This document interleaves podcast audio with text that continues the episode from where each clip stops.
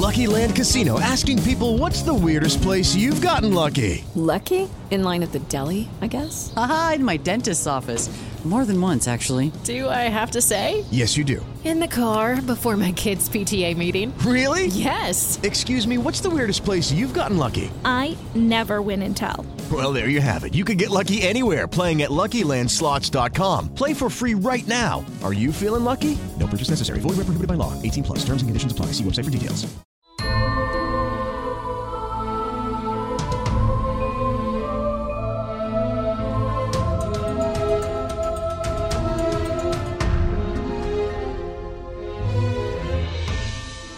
Everyone, and welcome back to Once Upon a Timing, your podcast all about broken swords, suspicious pendants, and Dopey as a tree. How is he going to get to Storybrooke University now? We'll never know. We'll never know. Well, we do know, but off like in a throwaway line later. Yeah. We do know, just not right now, because right now he he is a tree, a tree that eats tacos. A tree that eats tacos, but also, yeah, a throwaway line that because we never see it get fixed. It's just like, anyway, it's fine. The dad is Zorro. Well, I am Beth Elderkin. I'm joined as always by the lovely Abby. Abby, how are you doing? Beth, I'm wearing an I Love Pickles hat. I've never been better. Oh yeah, you got that when we were in Cleveland. This is my new podcasting hat. I'm very Wow. excited. I love it. I love pickles. I love podcasting. But but we're not going to podcast about pickles because I don't like pickles. I'm sorry, Abby. I'm- Yeah. I, I like cornichon, but that's all I can do. I'd like to point out that Beth revealed the fact to me that she doesn't like pickles once we were already in Pickle Fest. it's like, I'll buy you a ticket. Let's all go to Pickle Fest. She's like, I don't like pickles. I was like, oh, we'll get you lemonade. No, I mean I was fun. I, I mean I had a I great know. time. I had a great time. I know. It it just had that moment of me where it's just like someone takes me somewhere and I just go, "Oh, I can't eat here." Like I I get that vibe. Like it's just like a, "Hey, I'm going to take you to a Panera. I would love to join you. I can't eat a damn thing here. Please don't feel bad. I'm just happy to be involved." Like Oh, but I'm so excited to talk about this episode. Yeah, this is season five, episode two, The Price. Uh, it is the second episode, and so usually when we have the the follow up to the season premiere, uh, things usually feel a little bit um, lackluster, not a lot going on. Which in this case, like, there's not a lot that happened, but I felt this was a really, for the most part, well written episode. I really enjoyed it more than I expected. I did too. I do think like we were talking about at the end of the last episode about how um knowing what we know now versus the, when we first watched it, how it's going to color our reactions to it, and I feel like it's already starting because I didn't have the high hopes of, "Oh, I'm going to guess what's happening and hope it's this that and the other thing." I just kind of know. And it's interesting to watch it on a different level because again, I've never rewatched these episodes since we did it the first time. So Yeah, that's and that's kind of what I'm enjoying about this journey as well. It's like we don't this isn't something where we're speculating. We already know the end game. It's kind of like a little bit with House of the Dragon. Like I know a lot of the main stuff that happens, so I'm just along for the ride and just kind of seeing how it unfolds, which I know is how a Song of Ice and Fire fans were up to a certain point. to to be fair, I think Ice and Fire, most of the stuff was known anyway because it's been so long. Like everyone knew the like the Jon Snow stuff. Like apparently that's how those guys got the show. They knew the secret, but it's just like everyone knew the secret. Um but yeah, they House all, of they all Dragons read the book that Oprah likes. Exactly. But House of Dragons, sim- same way. Like, I feel like this is just how book readers interact with media in general, where it's like, listen, I know the major plot points, so nothing's going to shock me. I'm just going to have opinions about the middle stuff that they've clearly changed. So, this is interesting. This has been in- an interesting ride because I did like it overall, um, minus maybe the Guardians of the Galaxy moment and some what I'm going to call whinier lines by Regina that I didn't care for. Yeah, so the this episode was written by Andrew Chambliss, who was an executive producer, and uh, Dana Horgan, who's done a few things as well. And they're both very good. And overall, I really liked the dialogue that they created, with a few exceptions that I'm going to call Whedonisms, because Andrew Chambliss worked on uh, Dollhouse. He's worked on other like Whedon related projects. And there's definitely that Whedon like there's a one one time Emma says a line of like when she's talking to Regina, she's like, "Just want to bottle up that rage? We can take it to go." I'm like, that's not something even Dark One Emma would say. It was very out of character.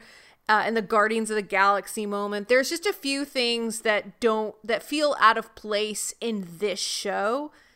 Like in another show, they'd be fine, but they just didn't work here. But then there's other things like when David teaches Regina to dance. I loved that. So sweet. Like that was that's the character stuff we've been missing for a really long time and we kind of took a real step back and just let them freaking go to a ball. And Regina's damage wasn't like super serious. It was I never got to dance at a ball. Oh my god, Regina, my heart just broke in two. Let's heal the wounds. I too would be an evil queen if I kept being drugged to balls and never danced with. Uh, because we already know she knows how to dance, so you know she showed up looking like absolute fire, at fireballs, actual fireballs. Uh, and then no one wanted to dance with her, not even her husband. Boo, boo, hiss, tomato, tomato. This man. She should be dancing constantly. and, and a nice way to throw a little shade at Snow. Just be like, um, he wanted to dance with you. Not creepy at all. Not although, to, although to be fair, I could imagine that that was not part of her like grooming process by Cora of how to become yeah. a great like like the etiquette stuff. She, Cora taught mostly like the weird conniving stuff. Like, here's how you get what you want. Here's how you bend the ear of the right people. And here's like that's what she's trying to teach. She never teaches the art of decorum. So Oh, yeah, she no. obviously never taught her to dance. Regina never learned the pianoforte. She didn't learn a, embroidery or to paint a lovely uh, bowl of fruit. She didn't learn how to write a wonderful thank you letter and the appropriate time in which to send it. She didn't learn how to appropriately set a table. And uh, with one of my favorite notes from medieval history, uh, I'm just gonna I'm gonna tangent for a second because it's always fascinating to me. That's I learned it in my British history class, uh, my British literature class. So, you know, there's a whole thing about not putting the knife facing outward, Uh-huh. right? You're supposed to face it inward. You think it's so people don't cut themselves, Okay. and that may very well be true. But in like olden times, like there would be you know if if if somebody traveled to your house they'd stay there for a really long time if you're well to do because it took a long time to get there. And sometimes people overstayed their welcome. And the ladies of the house couldn't didn't really have any power and they couldn't like yell at you and get, get the f out of my house. So what they do is they turn the knife facing the wrong way as a not so subtle hint of you've overstayed your welcome. Get the f out of my house I listen. I know it wasn't a great time for technology or lifespans or anything of that nature. or rights Or right, yeah, rights, uh, just everything. It's a bad time for like everything. But I swear, that's why I love reading those books. Like I think that's a part of why people got so invested in like royalty stuff, like with the crown and stuff, because they were obsessed with like some of the ye olden traditions of just like none of this makes sense to us anymore as a culture because you just be like, get out of my house. But now it's just like, I have turned his knife outward. He's never been so burned. I am quite the conniver. Amazing. oh yes because then everyone else would see it at the table too but you don't say anything it's And just like no one of those hmm. And then you're like in your chambers and you're like whispering with your with your betr- like your your husband. And you're just like, could you believe? Oh my goodness. Oh my goodness. Squire, bring me more tea. I don't know how things work. Do the squires bring them tea? I I don't. I mean, they don't bring him tea in Camelot. Um, to them rule uh, red flag number one: no one gets brought tea. Regina gets brought a shady ass necklace from a guy with magic Uh, powers. Yeah, like I I love the weird necklace because it was like we've just this is for the savior, amazing. And she's like, "Oh my god, it's me." Because she'd just been having this like oddly dark conversation with Robin. They're like standing there by a tree and they're just like, "I'm supposed to be the savior. I can be the savior." And Robin's like, "I believe in literally anything. I am your He's like the best cheerleader for her. he yeah. doesn't even know if she can or not. He just believes. And that's what your partner needs to do. Blindly believe in you no matter what. Um and so like she's just like I can't do this and then a, a, a handsome man shows up Percival. He's like I have this beautiful necklace for the savior. She's like oh my goodness. Turns he puts it on her and it's this big like uh, if if the heart of the ocean had like a land cousin. Like this this is this is the the the spleen of the it's just big and purple. And she's all excited. And then like we smash cut to to her being like, I can't go. I refuse. I can't. I don't want to do it because they're ba- uh, so they're getting ready for this ball. Yeah, let, Um, let's I think backtrack a little bit to the whole like savior switcheroo. dee-doo. Yeah, so yeah. when they first get there, I think one of my favorite lines is Snow is standing in this grand receiving ballroom and they're like, Welcome, I introduce you, my queen Guinevere. And she shows up in this beautiful sparkling. She looks fantastic. This is this dress was made for her. It's just her skin now. Like it's just part of her. And Snow, right before this entrance happens, is standing there in all of her mom clothes, being like, I'm not dressed for this. This was I wore the wrong shoes. This is my Kroger outfit. This is not my receiving to roll. She's like, I'm a queen, damn it, and I'm standing here in a coat. What am I doing? I'm holding a baby, damn. uh and Gwen Guinevere arrives looking gorgeous, and they're like, We will throw you a ball. It'll be amazing. Yes. Clap clap. And, and Hook Hook is just no nonsense. He he's like, no, we don't have time. We got to Yeah. go find Merlin right now. Let's go. We got to get the search party. No, there's no need. Yeah, where Merlin listen, is. We have been waiting for you for a decade. We have time for a night of uh hijinks. And they're like, "Oh, sorry. We should have been here sooner. Didn't know. Didn't get the memo." And they're basically saying that they were going to throw this ball for the savior. And who amongst you is the savior? Who Uh, will save us from the darkness? which one? the evil? Step Who will save Merlin from the tree? If you're the savior, take one step forward. Not so fast, Emma Swan. Uh, Uh, that's Re- that's Regina, like in her her mind as she holds the dagger. Be like, yeah, Regina's like reaching into her sensible pantsuit uh, blazer and like holding on to the the dagger and just being like, "No, don't you dare!" She's like, "It's me. I am the savior. That I I save things. Yes, tis me. Bask in my awesomeness." And she's so awkward about it. I love. What's funny about this is that Emma would not have received this kindly either. You know what I mean? Like, it'd been like, which one's mm-hmm. the savior? Emma would just be like, it's me. I don't know what to tell you. Like, Regina's trying to make it. My biggest nitpick about this whole episode is that they're treating the savior like it was a title that was supposed to be like this very haughty title that everyone should be reacting. It was like Emma has been throwing that over her shoulder, like, no, go to hell. I don't want to deal with this. And that was like, I'm the savior. What will they do? Ah. It's all very. It's a lot more dramatic than I I liked, I guess. Yeah, I mean, the one caveat I will give it is that this they know this from Merlin's prophecy, and they've been like, they've been baking in this prophecy for ten years. Like they've been That's fair. s- they've been swimming in this this divine prophecy. So while for Emma it's just another day at the park, oh savior, it's just a, a word that's thrown around. For them, it's like a big honking deal. And then once we learn more about Arthur's, you know, darker intentions and kind of his hold and a little bit of like cultish mentality, I I can understand why he would create this grandiose around Merlin's prophecies to support him and support his desires. That's fair. I'll give you that. So she steps forward. She's the savior. So the savior is then gifted a necklace. Um, Well, in private, then- this is later on. Like no one's Yeah. around because because Right. Arthur did not sanction this necklace. This is this is evil necklace. yes. So several things happen before uh, the cuteness starts, but basically she gets the necklace. They've decided, hey, listen, we're gonna save this dude from a tree. It's part. It's like our goals are aligned. They just have a different timeline. We just have to. We have to synergize. we we know like a lot of business talk is happening they they need to adjust their kpis what they need to do but they all have the same end goal get merlin out of this damn tree i forgot that he was in the tree and it makes me laugh when i think about it because i remember how much i would expunse about the tree thing back when this first time he's in a tree this poor man um Uh, can we talk us about that scene between Regina and Emma real quick? Because I I, I obsessed really liked it. it was a good scene uh mostly because i think they gave a lot more rules to the dagger without being like these are rules of the dagger it was a she held the dagger so she was in charge but now we have a little bit more understanding of like you don't have to hold it in front of you aloft shakily. That's what Belle always did. Belle always held it, and it would look like she was gonna fall out of her hands. And she was just like, "Dark One, no, I gotta stop talking in this accent." Uh, and she's like, "Dark One, I command thee." And it's just like apparently you can just hold it and tell her stuff.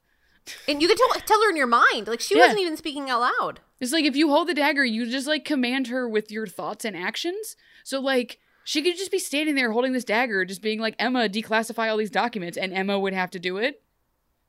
So And I- I- joke. It's a bad And I also like the you know the moments where like Regina says like, "Oh, you should be thanking me," and Emma immediately goes, "Thank you," and the way she said Yeah. it was like so quick and like those those weird things where like she's out of control and she doesn't know how to process it because she's so new at this. Like this is weird. You know, she is being puppeteered by somebody and does not care for her, considering she has so much power inside her and she is not supposed to use it, but others are using it against her.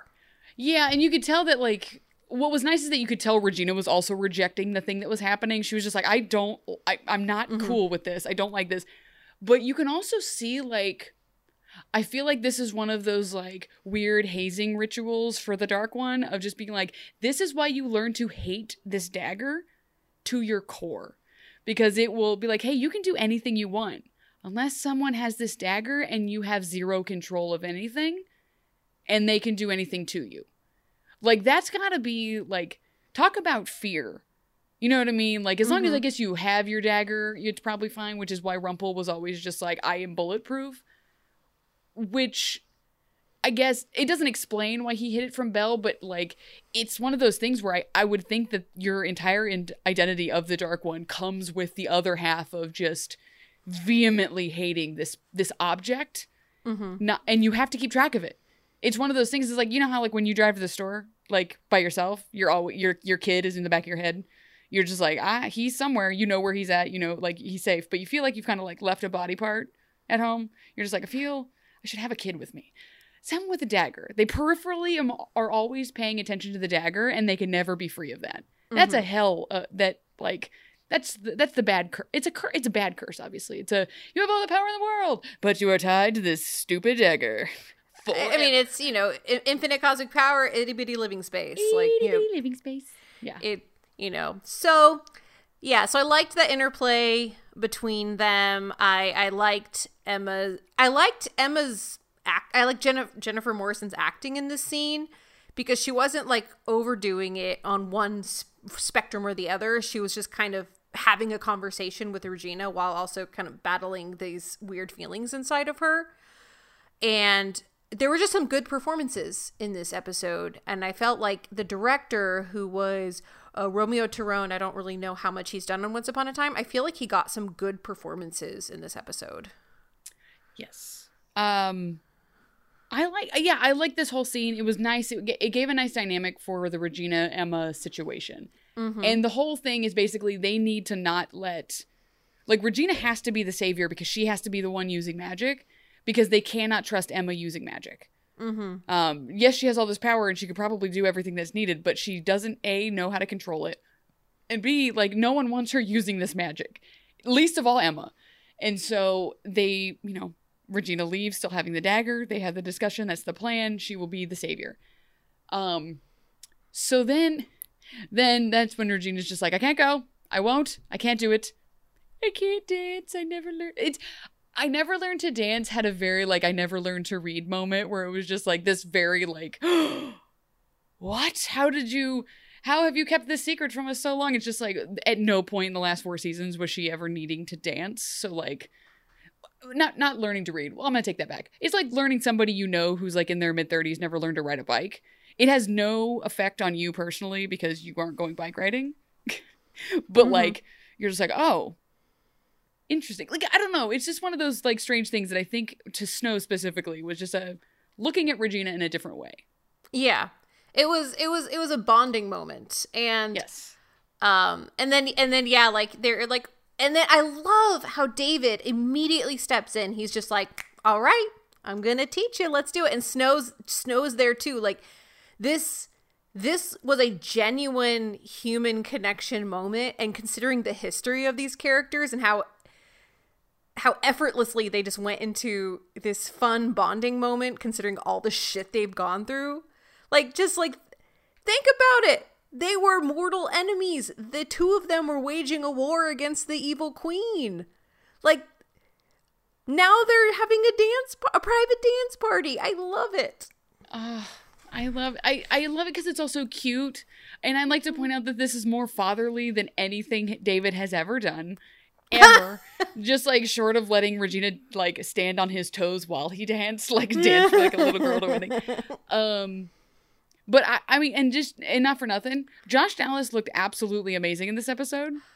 He did. He looked really good. There was a couple. There's a couple of times like there's a there's a scene like towards the end of it when they're all at Granny's having their just like like we're done fighting evil for the day. Let's all celebrate at Granny's. He's got the shirt on. It's like loose and kind of open, and he's got his arm out. He looks tan, like tanner than usual. And I was like, okay, go Yeah.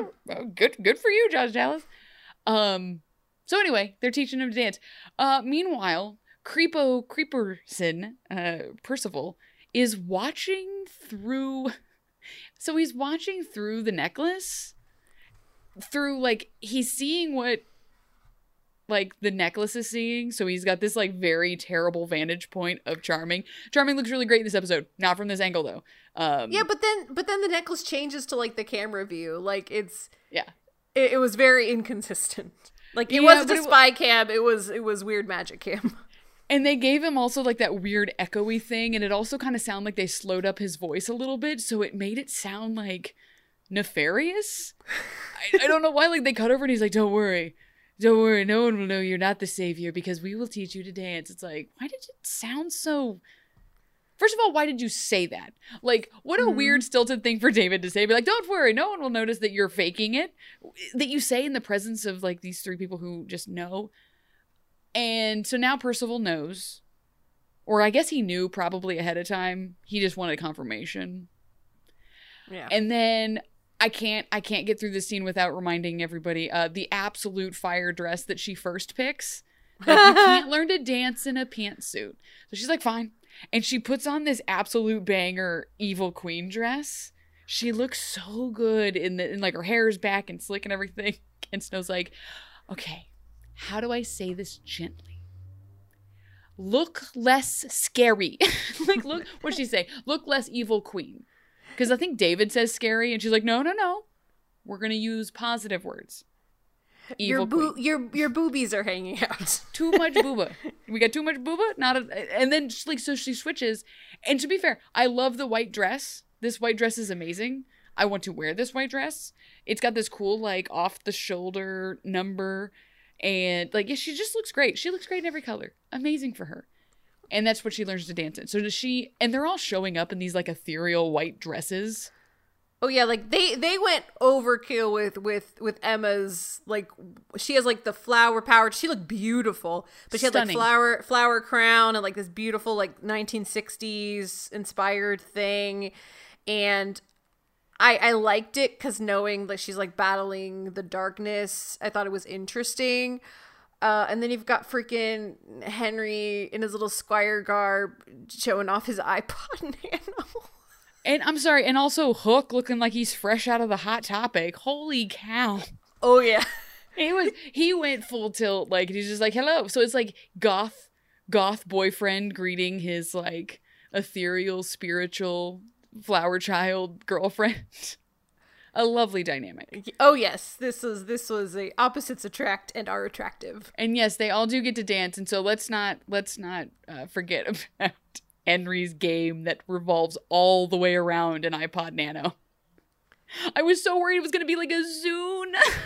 like, I was like, I forget what kind of idea that I'm like, okay, good. It's a it's a thing we already it's not weird and dated. Like what were the ones where you could put the little cassette in and it would play like 90 seconds of a song? Oh, You know I what was I'm talking about? about? that. Yeah, I was talking about that with someone recently. I don't remember what it's called, but I know exactly what you're talking about. And something tells me they're going to make some weird nostalgia come back for no reason. Listen, they're always trying to find ways to put more plastic in stuff, and if anything was an absolute waste of plastic, it was those damn things. Why only part of the song in the worst quality possible?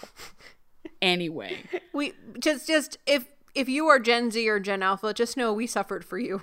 yeah, we suffered for you, and when you see these, just go, yes, yes. Abby and Beth warned us about this. Cuz it looks it looks cute and, and kitschy to you. That was all we had.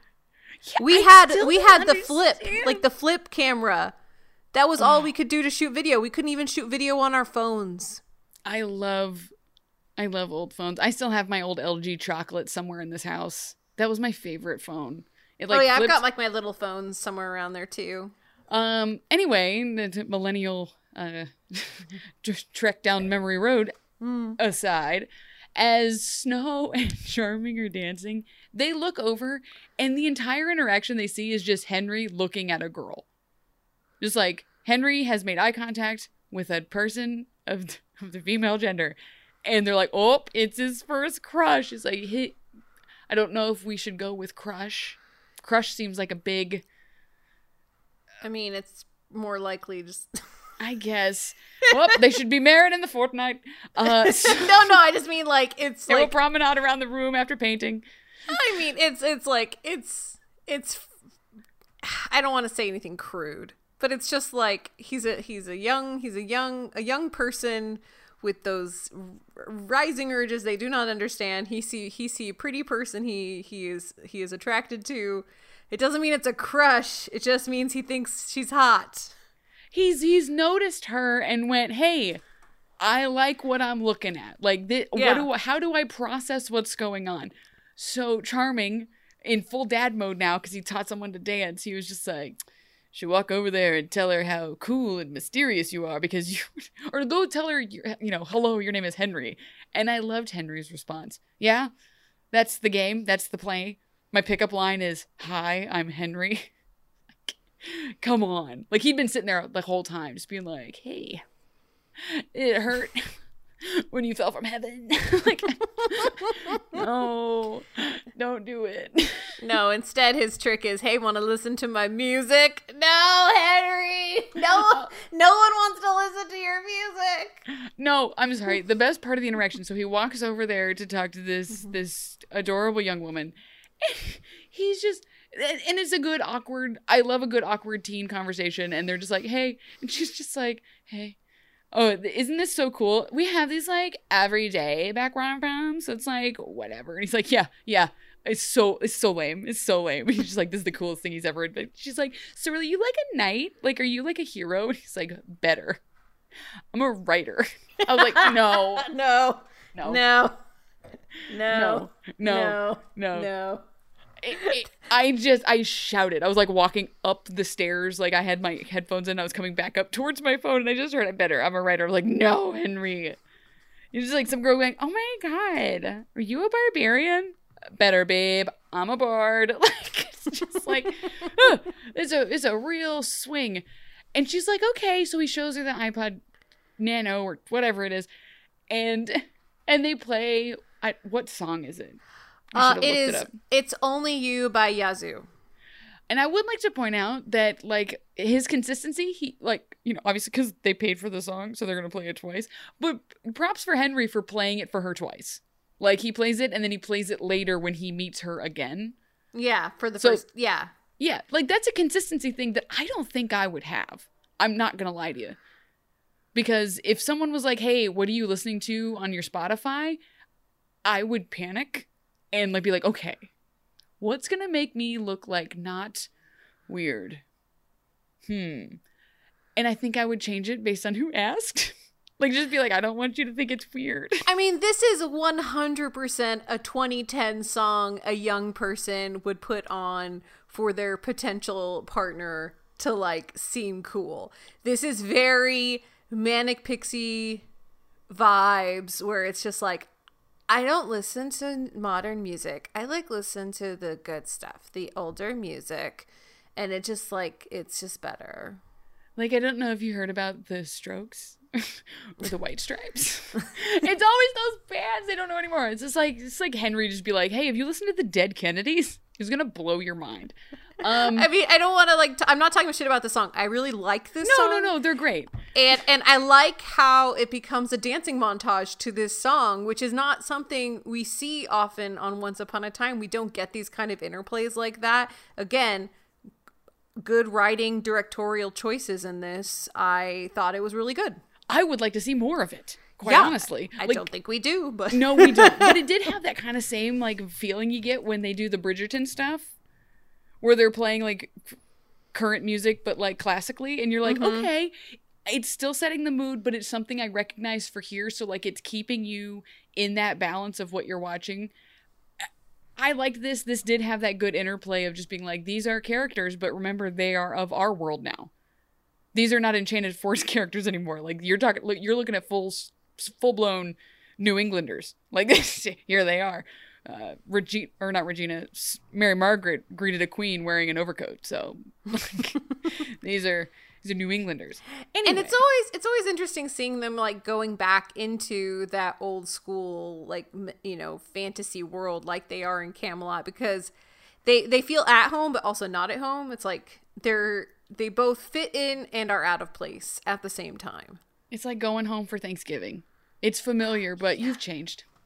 Oh, that's that's that's a good that's good. That's a good analogy. Mm. That's fitting.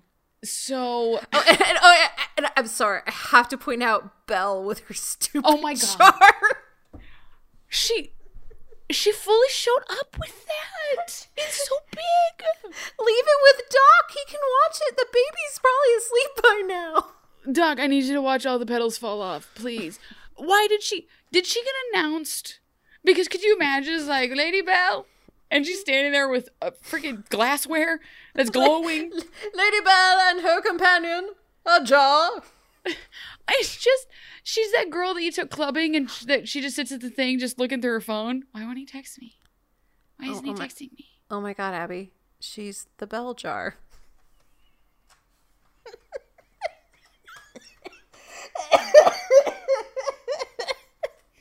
Please, please don't take my silence. don't, please don't misunderstand my silence. The laugh just lived in my chest for a second. I, I, that's simultaneously so amazing and just it rocked me. That rocked me for a second. That unlocked a part of my brain. Uh, the bell jar, because I went through that phase, by the way. Uh, but yeah, it was definitely one of those. Oh, because you're right. She's the bell jar. Oh, not the bell jar. And then like Grumpy, okay. Listen, we talked about it last episode. I hope I don't keep talking about it for the rest of the season. Why did we give Grumpy every line? He talks so much. And it doesn't seem like a lot of stuff that's supposed to be happening is supposed to be happening.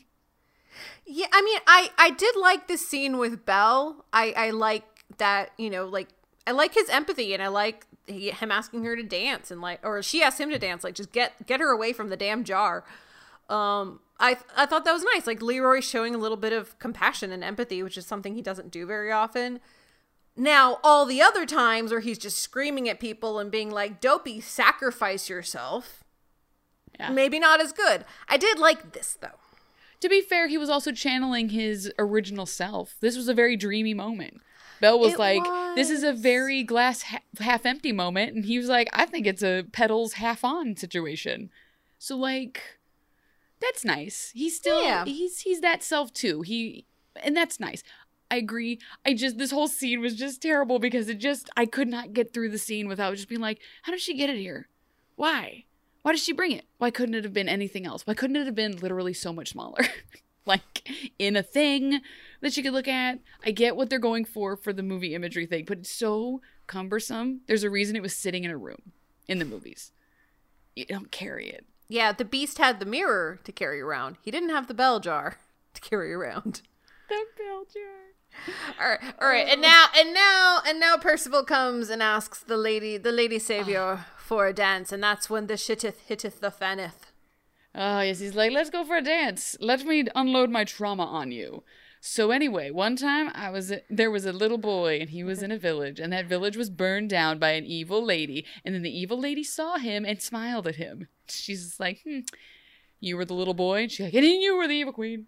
And he's like, then he's, like, excuse me, excuse me for a moment. I, I, I am auditioning for Shakespeare at, uh, across town, and I'm gonna sneak it into my lines here.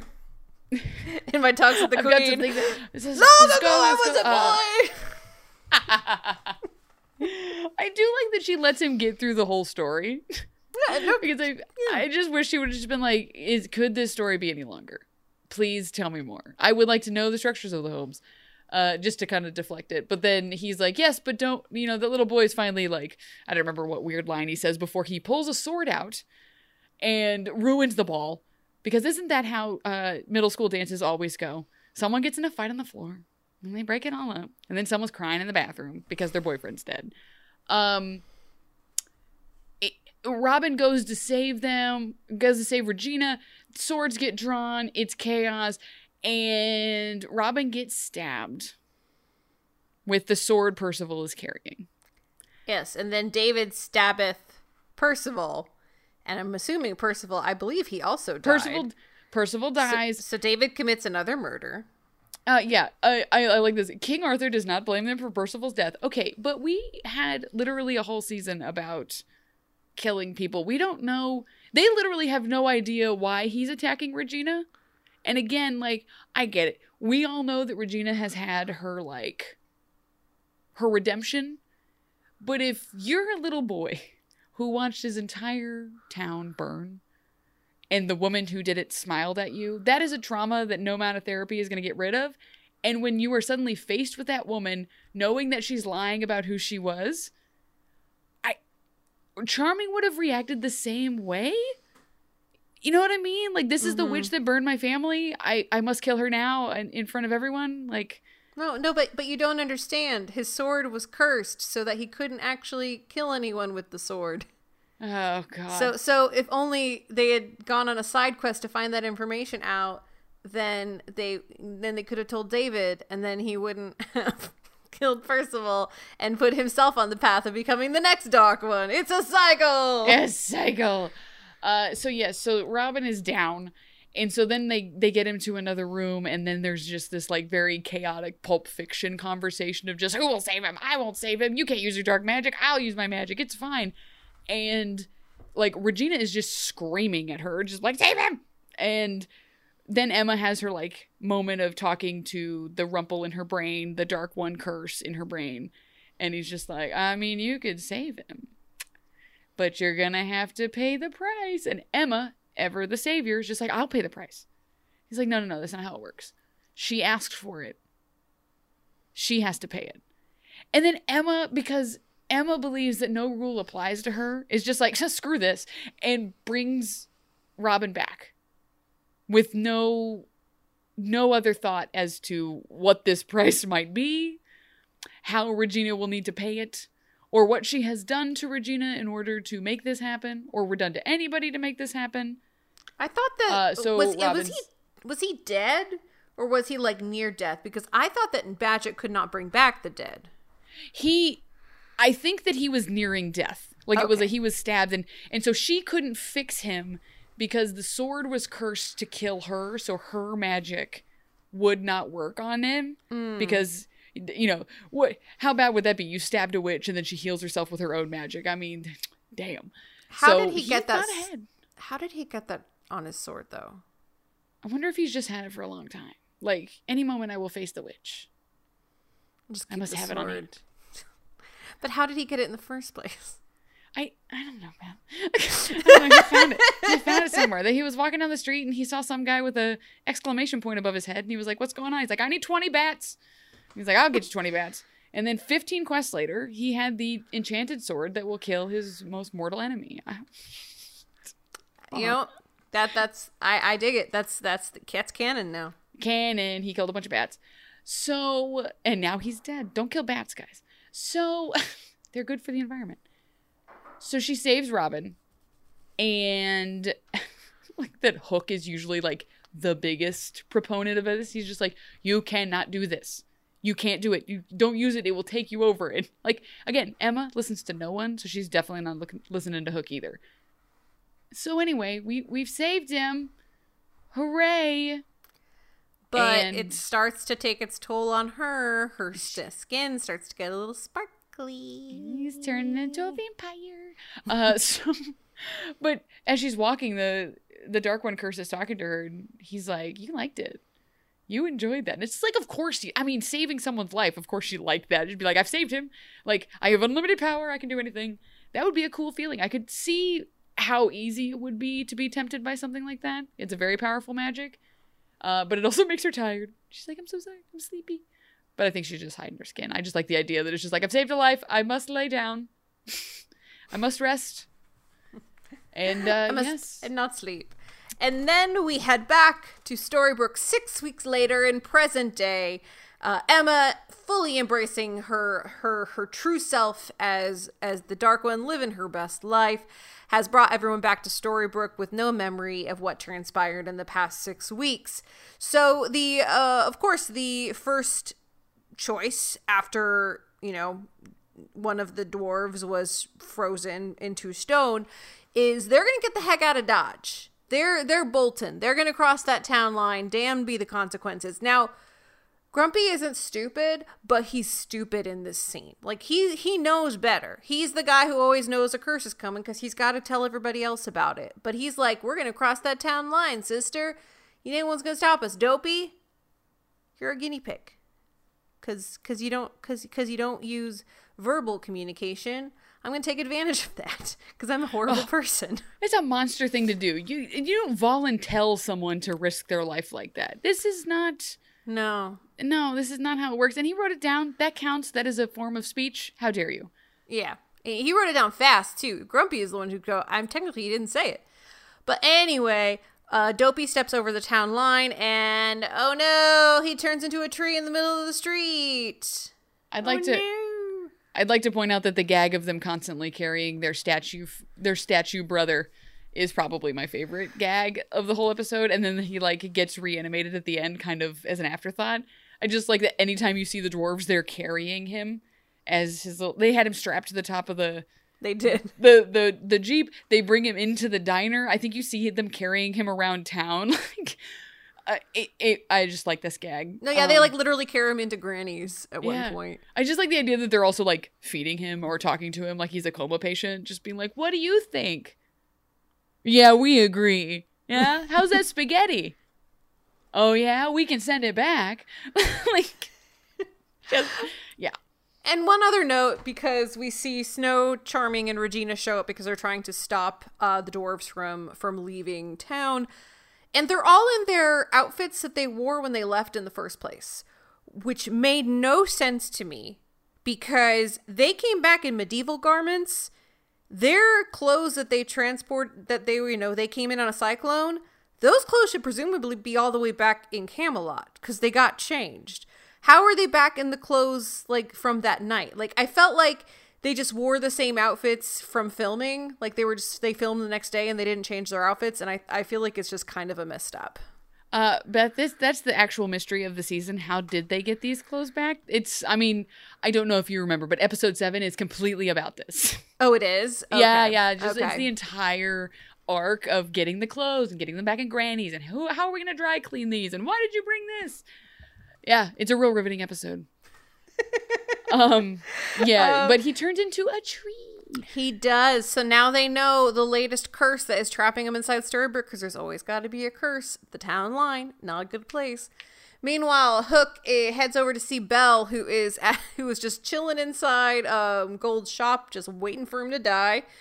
And uh, they have, a, a- admittedly, a nice slash uncomfortable scene together because I did like what Belle was saying, but I also hated what Belle was saying because they're having this moment of bonding. Hook wants to bring Emma back from being a dark one, and she's just like, "Look, I tried. the The kiss worked for a second, and then he chose to reject it, and it won't work anymore. If she doesn't want to be, if she doesn't want True Love's kiss to bring her back, it's not going to bring her back." And Yeah. Hmm? I was gonna say I agree with you about that wholeheartedly because I think if Belle and Rumple's love story had been literally anything else, this would have been a lot better of a speech. Mm-hmm. But like if we isolate it just by itself, very cool, very powerful because I really like the line of like you've spent this whole time hating him, you've hated the dark one. It's a lot different to love one. And I like that. I think that that's an interesting dynamic of just because Hook says it. He's like, listen, I've spent thousands of years basically hunting the dark one. I can do it again. And she's like, it's it's in a it's in a body of a pretty lady that you like. Like it's it's gonna be mm-hmm. different. It's somebody that you love. It's it's harder. But Belle also didn't know Rumple before. So like she was seeing something that wasn't there before. Um sorry. But she was I'm sorry. I'm so sorry. Um yeah. So I think it would be more powerful if their love story had not been as meh as it was. I guess. But Yeah, I still and, liked it. and as imbalanced as it was. Like their their their power dynamic, he had all the power. Yeah. Just in every way, but it wasn't represented in that in in a way that was justified in the end. I, I don't know how to explain it, but we've we've we've dug that hole. We've just Yeah, yeah, yeah. They've dug in that hole forever. You But- don't, we don't need to linger on it. But Hook learned nothing from this interaction. No, he did not. I mean, he doesn't learn anything from anything. It's it's it's almost like something's wrong with him. Huh. Hmm. Huh. Strange. We, I bet we find that out after the laundry episode. So Yes. Oh, or during the laundry episode. It- it's actually the laundry thing. His it's the laundry. Yes. His briefs are too tight from the the dry cleaner that they used. It's really Cutting off making it circulation. cranky. It's making it cranky. Uh, and we do get a couple scenes uh, with Emma as her dark one self. Uh, she talks to Henry and is trying to tell him, like, look, no, you aren't the one who screwed things up. It's everyone else. Uh, she tries to seduce Hook at one point, and he tries to use the kiss of true love on her. It does not work. Um, and then there's a couple scenes with her and Regina because she tells Regina, like, you screwed up. You failed me. You're part of this whole thing that tur turned me to the path of darkness. Ah, guess what it is? Is you made me use my dark one powers, and I didn't want to. Um, and I liked, I liked these interplays. Dear God, the mask on her hair, like you can see her natural hair. Like she's not wearing a wig. I don't think. I think they just painted her hair and then added like an extra bun thing on the back because you can see her roots are like her normal blonde color. Yeah, I don't think it's a wig. I do think that they like did a Spirit Halloween like spray can on her, which it just doesn't translate because it's not shiny. The dark one would have shiny hair. I think. I think I talked about this last episode. Um, but I int- I saw a clip of Matt Smith, and he, they were asking him like what it felt like the first time you put on the you know his blonde lace front for House of the Dragon, and uh, I forget who he was, he was doing the interview with, but the guy was like, "Oh no, I had a great time. I was pretending I was in a rock band. I was having a great time." And Matt Smith was just like, "I looked at myself in the mirror and thought, how am I going to act through this? How am I going to act out of this wig?" And I, I, I, I didn't quite understand it. I guess I, I did, but I didn't. I understand it with Emma. I don't think she's acting through what's happening on her head yeah. and I think that's what I'm. I, I think that's where the disconnect for me is happening, because a character is happening that does not match what the character I'm seeing. Yeah, no, I think you're a hundred percent right. It's it's they're they're using the hair because normally her hair is down, it's loose. This represents her her like her personality. Putting it back is her ultimate putting up walls. She has put all these walls around herself. Like her whole identity as the dark one, as we find out in this season, is essentially to protect everyone and protect the people that she loves. So she has put this huge wall down. So that's why she has a giant wall of black of white paint on her head.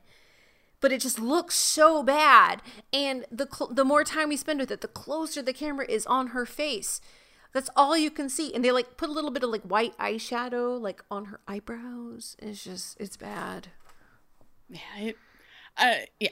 So, but you're right. Like some of the lines she has, I like kind of the character work that she's doing to kind of be dark.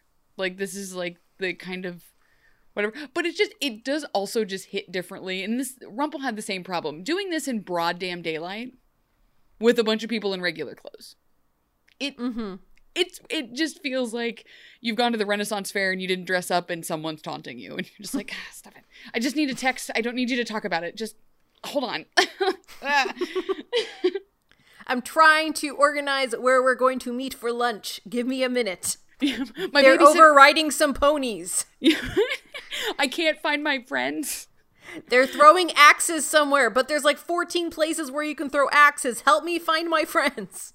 I keep asking where the 10th doctor is, but they're all dressed up as everyone's dressed up as the 10th doctor for some reason. Oh my god, I just realized something, just total non-tangent, well, total tangent. Um what someday not too long from now, we are going to see someone dress up as a hybrid of Matt Smith the Doctor and Daemon Targaryen. And I don't know how it's going to look, but Beth? they're going to do it.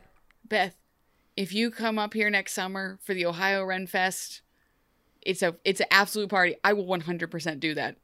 I have a fez, Beth. I have a bow tie. I have the outfit. I'm ready to And go. you have you have the hair. I have the hair. I'm ready to go. Like I will go sit down and get my and pay. My stylist will kill me, but I will go full platinum card. I won't even need to get a wig. I will just go full platinum again, just to do this. Cause I'm all about. I will go. I will commit so hard to a bit. It will be so expensive, and for one day, I'm in.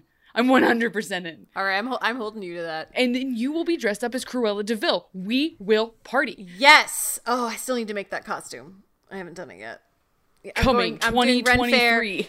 I want to make Once Upon a Time Cruella de Vil as a Ren Fair character. That's that's my dream and We're my gonna be the most confusing people there. Oh like I don't understand what's happening. Uh, We're what are you, not what a are you pair. guys what are you guys doing? We're killing it. Excuse me. Goodbye. How dare you? Hmm. All right. and and yeah, so so the whole time Emma is like taunting Regina, being like, "You aren't a savior. You lied and pretended to be the savior." Uh, but now you're gonna have to do you're gonna fail because i'm giving you a challenge that only a savior can fulfill and you not gonna do it uh, and that whole challenge is a fury a fury they spent they spent all their special effects money on that on that troll guys on the ogre. It's gone. We have to wait for more money. So this is what we have. A weird flying tree thing that looks terrible. I I didn't hate it. no i didn't hate it. It just does not look Um, I know. good I know. I just again, as if the part of I have an entire Matt Smith 11th Doctor cosplay at the ready didn't lead to I'm kind of okay. I like what they tried to do, but I think they tried to do too much and then couldn't finesse it. You know what I mean? They're asking for a lot of pixels, a lot of JPEG. yeah But, it's yeah. it's kind of a mix of like a weird tree creature uh, a dementor and then guardians of the galaxy as we'll get to in a moment. There's there's some there's some there's some fun fantasy uh, mishmash that's happening here. So yes the fury comes into town and it absconds with robin because a price must be paid a life has to be taken a life for a life in which case it's robins for robins i guess because okay. And he's gonna be taken to the underworld. Hey was this this was when we first started talking about right? Like oh are we gonna go to the underworld later? Because they're talking about it I think it. I think the part that it was like they talked about the underworld. They mentioned the Furies, and the Furies is like a really big thing for me. I love the Furies, and like a lot of my screen names are uh, related to that, related to similar things uh, with that mythology. And there was a man on a boat situation. Like you see, we see the man in the fog and the on the lake, and I think that was just you and I being like, "Oh my god, you think they would do that?" Oh no, they couldn't possibly. They possibly. They possibly. They they they, they possibly doesn't mean it was a, a good possibly, which will that will happen. We'll get there. We'll, get, there. We'll get there, guys. It's gonna be great. It's it's gonna be Sapia and there's gonna be uh smokestacks. That's hell. hell is Sapia smokestacks. Okay. So yeah, so the Fury uh takes Robin over to the lake where he, the uh the boatman is showing up. He's going to ferry him to the underworld. The Fury starts dementoring his soul out of his body. And uh, Regina, who the whole episode has been having this existential crisis of nobody believes I can be a good person, nobody believes I can be a savior, but I'm gonna prove them all wrong. I'm gonna do it by fighting. Which Regina, that's not really what the goal is. You could already fight. You did a lot. You burned a man's village to the ground. You did spare a child though, so I guess that means there's a good good spark. And and you're right. Like she just needs to be. But I think to be fair, like that was the Emma the savior. Emma as the original like version of the savior was very like like I have to fight everything. She was constantly fighting everybody all the time. So I think it's like a a teenage angst phase being the savior. Yeah, it's like early, early dark one. You know, she's learning the rules. Early savior, you gotta learn the rules. Gotta learn the ropes. Gotta go through. Gotta go through the. Could you imagine if it was just like she had like a projection of Emma in her brain, being like, "Hi, I'm not. It's not me, really Emma. It's just the, the spirit of the savior talking to you, and just like annoying the shit out of her for like days." Oh no, that. But imagine all the fanfic that would come out of that. Ooh, I'm sure a fanfic of that already exists in some iteration. Um, I don't even Oh, know how to yes. search for that. Oh my god, fanfiction.net might be or is already dead. my heart is my ha- my heart is breaking. What happened? I don't I think they just ran out of money. oh no. I'm going to look it up right now while while we Yes, talk about please, Guardians of the. Galaxy. Galaxy. Yeah, yeah. So yeah, so so Regina shows up and says, "Do not take my love, take me instead." And and then she starts getting dementored out. And then yes, and then one by one, uh, the other Snow, uh, Charming, uh, Dopey. No, sorry, no, sorry, not Dopey. Uh, Grumpy and Arthur. Arthur joins in the fray, which I don't think he would do, knowing what we know about him later. This does not seem like something he would actually participate in. But they all like link arms and they absorb the Fury's uh dementor sucking skills to the point where the Fury's like, oh, I'm just tired. Ugh. Got to go, take got to go, got, got, got to have some oranges. Too many souls. I couldn't possibly watching my figure. and the Fury takes off. The uh, the boatman uh, goes back whence he came. The, the the special effect just goes backwards, and that's how it goes away. I do find it. There's a funny note where when we actually get the underworld later uh, at the end of the season, Yeah. they they reuse this shot. Because why not? yeah, I mean you already did it. You're you're good. You're fine. why why why bother? So you got an update? So apparently it's not for sure. Like there's not like a date, but it is heavily speculated Oh, for reasons that I can't read. Yeah, I know. I just heart heartbreaking. Anyway. hoping a benefactor comes in and saves it from doom. It's fan fiction, Uh, guys. See, that's why that's why AO3 is also really good because they also, you know, they protect the rights. They're they, they fight for the user. We like Yeah. AO3 like that. so. and then there, and then there's Wattpad that turns them into weird movies on Netflix. oh boy, I could. My opinions about fanfic sites. I could talk for hours. Anyway. Anyway. So Guardians of the Galaxy. Yeah, so they Guardians of the Galaxy it, uh, which is fitting because they are fighting a tree. We are Groot. You are Groot. We fight Groot. we Kick are Groot's all ass and Groot. Yeah, we are all getting uh, Gr- sucking out our souls and losing. So Fury leaves. Day is saved. Robin is fine, and apparently this is good. And sh Regina truly is a savior, and everyone's like, "All right, you can be mayor again. You're cool. We like you now." They head to Granny's to celebrate.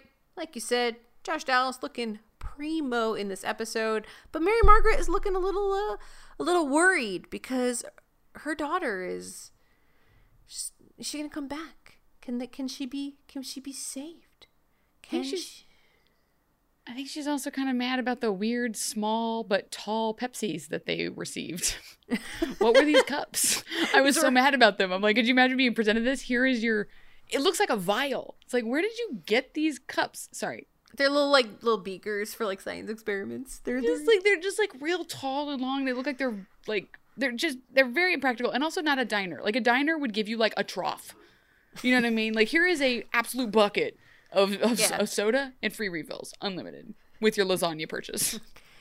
And then Henry introduces himself to Violet yet again because, as I forgot to mention, not only are our heroes back in Storybrooke, they've also brought a lot of people from Camelot are all in the woods. They now have a camp set up in the woods, and that includes Arthur, includes Guinevere. We see some kind of shady stuff between Guinevere and Arthur at some point, showing something else is going on there.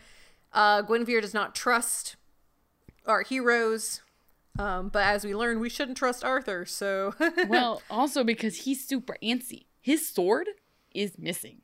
his sword is missing, his broken sword that he needs to fix with the dagger. And guess who's got both? Dun dun dun. It's Emma. She's got it downstairs in her her little secret room that that Hook noticed at one point.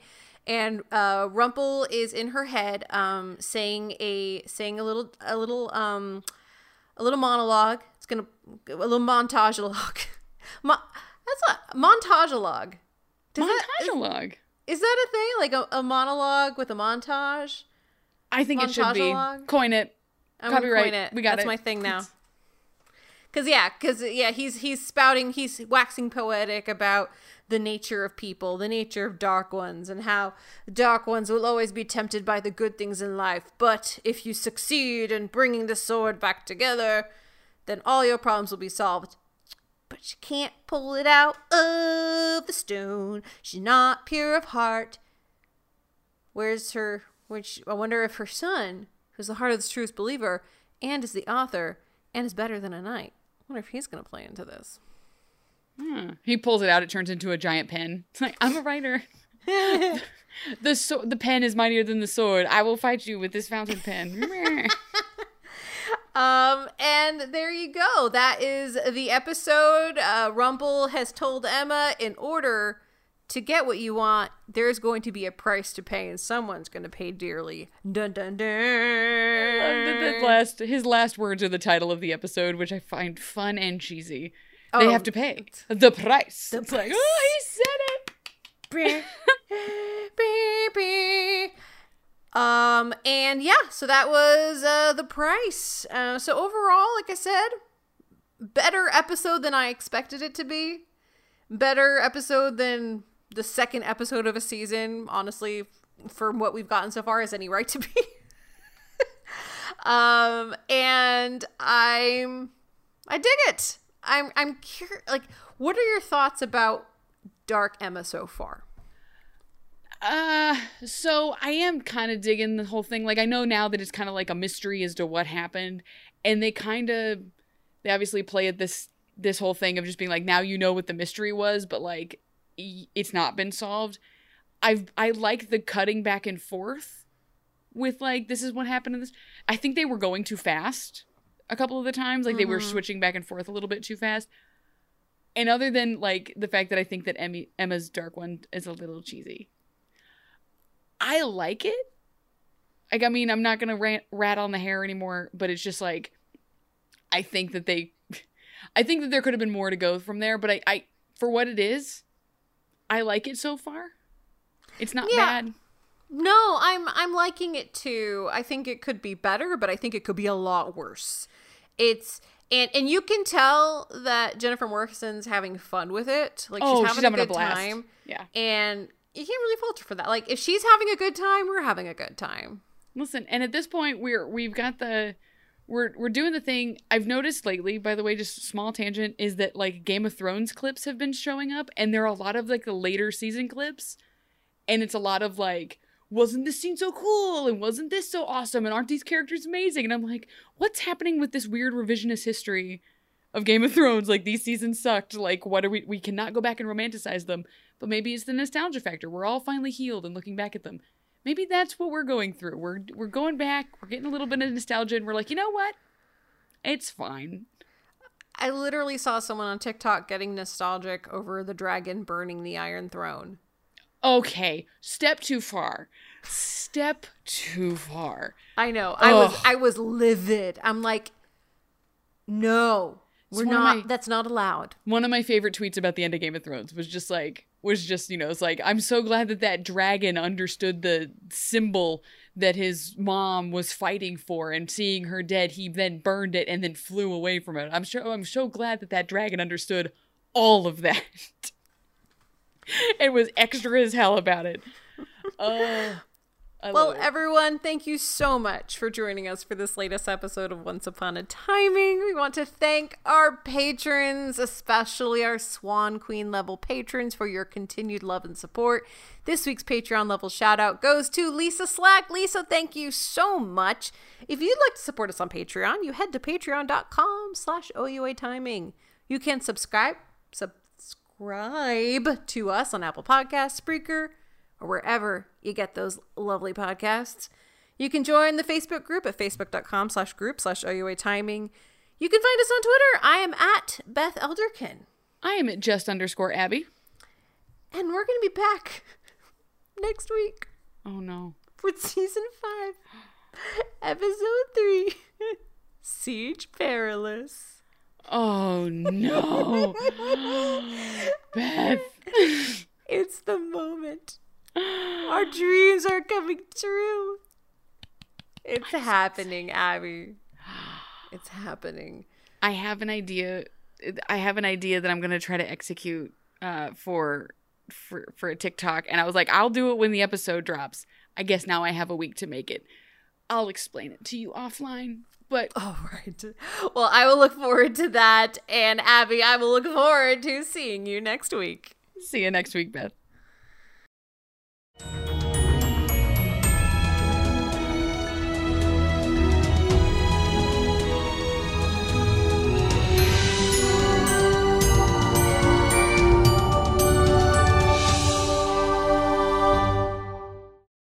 Lucky Land Casino asking people what's the weirdest place you've gotten lucky? Lucky? In line at the deli, I guess? Aha, in my dentist's office.